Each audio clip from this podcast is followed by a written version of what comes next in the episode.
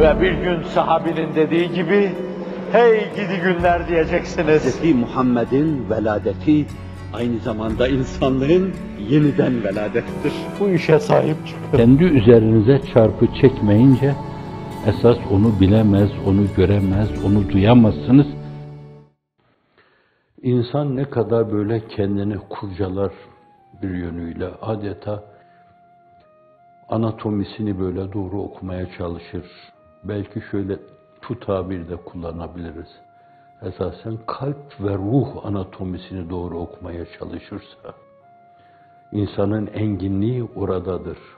İnsan çok farklı derinliklere dalar orada ve gerçek insan olduğunu işte o zaman ortaya koyar. Öyle yapan gerçek insan olduğunu ortaya koymuş olur. Zira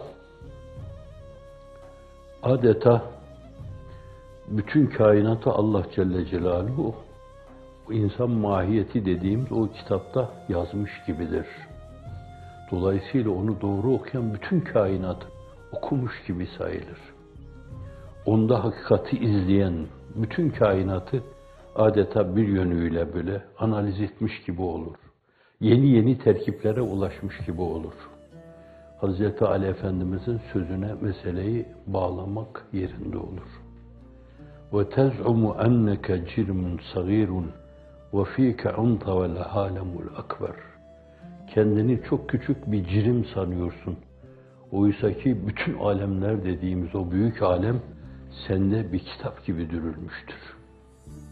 Allah Celle Celaluhu o kocaman kainat kitabı kebirini bir fehrist olarak sende aynı zamanda dillendirmiştir. Fakat o dili anlamaya bakmak lazım. O yazıları okumaya bakmak lazım. O yazılara hangi dürbünle bakılacaksa, hangi mirsatla bakılacaksa, hangi mercekle bakılacaksa ona göre bakmak lazım. Hz. Ali Efendimizin bu mübarek sözünü Mehmet Akif merhum şöyle nazmen dillendirir. Muhakkar bir varlığım diyorsun ey insan eğer bilsen, avalim sende pinhandır, cihanlar sende matvidir. Senin mahiyetin hatta meleklerden de ulvidir. Mahiyet öyle olmasaydı Hz. Cibril Efendimiz'e yürü top senin, çevkan senin bu gece demezdi.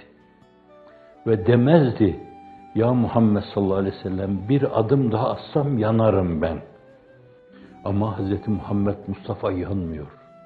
Demek ki mahiyeti o ufku ihraza kadar müsait. insan mahiyeti. Asliyet planında ona mukadder Cenab-ı Hakk'ın ona lütfu olarak verilen o şey, zilliyet planında, izafi planda bir yönüyle gölge mahiyetinde her insana bahşedilmiştir ve her insan bir yönüyle o hususu ihraz edebilir. O teleskopla bakıyorsa dürbünle bakabilir. Bir yönüyle bir şeyi gez göz arpacık yapıp Allah'ın izni inayetiyle 12'den vurabilir. Her insanın mahiyeti buna müsait yaratılmıştır. Sultan Resul Şahı Mümeccessin efendim. Biçarelere devleti sermezsin efendim. Divani ilahi de seramezsin efendim. Menşuru le amrükle müeyyessin efendim. Sen Ahmedi Mahmud-u Muhammed'sin efendim. Hak'tan bize sultanı müebbetsin efendim. Öyle bir rehber, öyle bir şuva ki, insanın olabileceği her şeyi de aynı zamanda göstermiş. Şu benim ettiğim, eylediğim, ulaştığım noktalar sizin için de bir manada izafi planda mukadderdir. Çalışın bu imamın arkasında saf bağlamaya bakın. El pençe divan durmaya bakın. Onun arkasında el pençe divan duranlar, kemer besteyi ubudiyetle dediğini diyenler, ettiğini edenler, onunla beraber Allah'a varacaklarında hiç şüpheleri olmasın. İnsanın mahiyeti böyleyken maalesef günümüzde en az bilinen şey insanın mahiyeti. Hekimler insanın anatomisiyle, fizyolojisiyle meşgul oluyorlar. Herkes onun bir parçasını eline alıyor. O mevzuda ihtisaslaşıyor. onunla yapılması gerekli olan şeyleri yapıyor.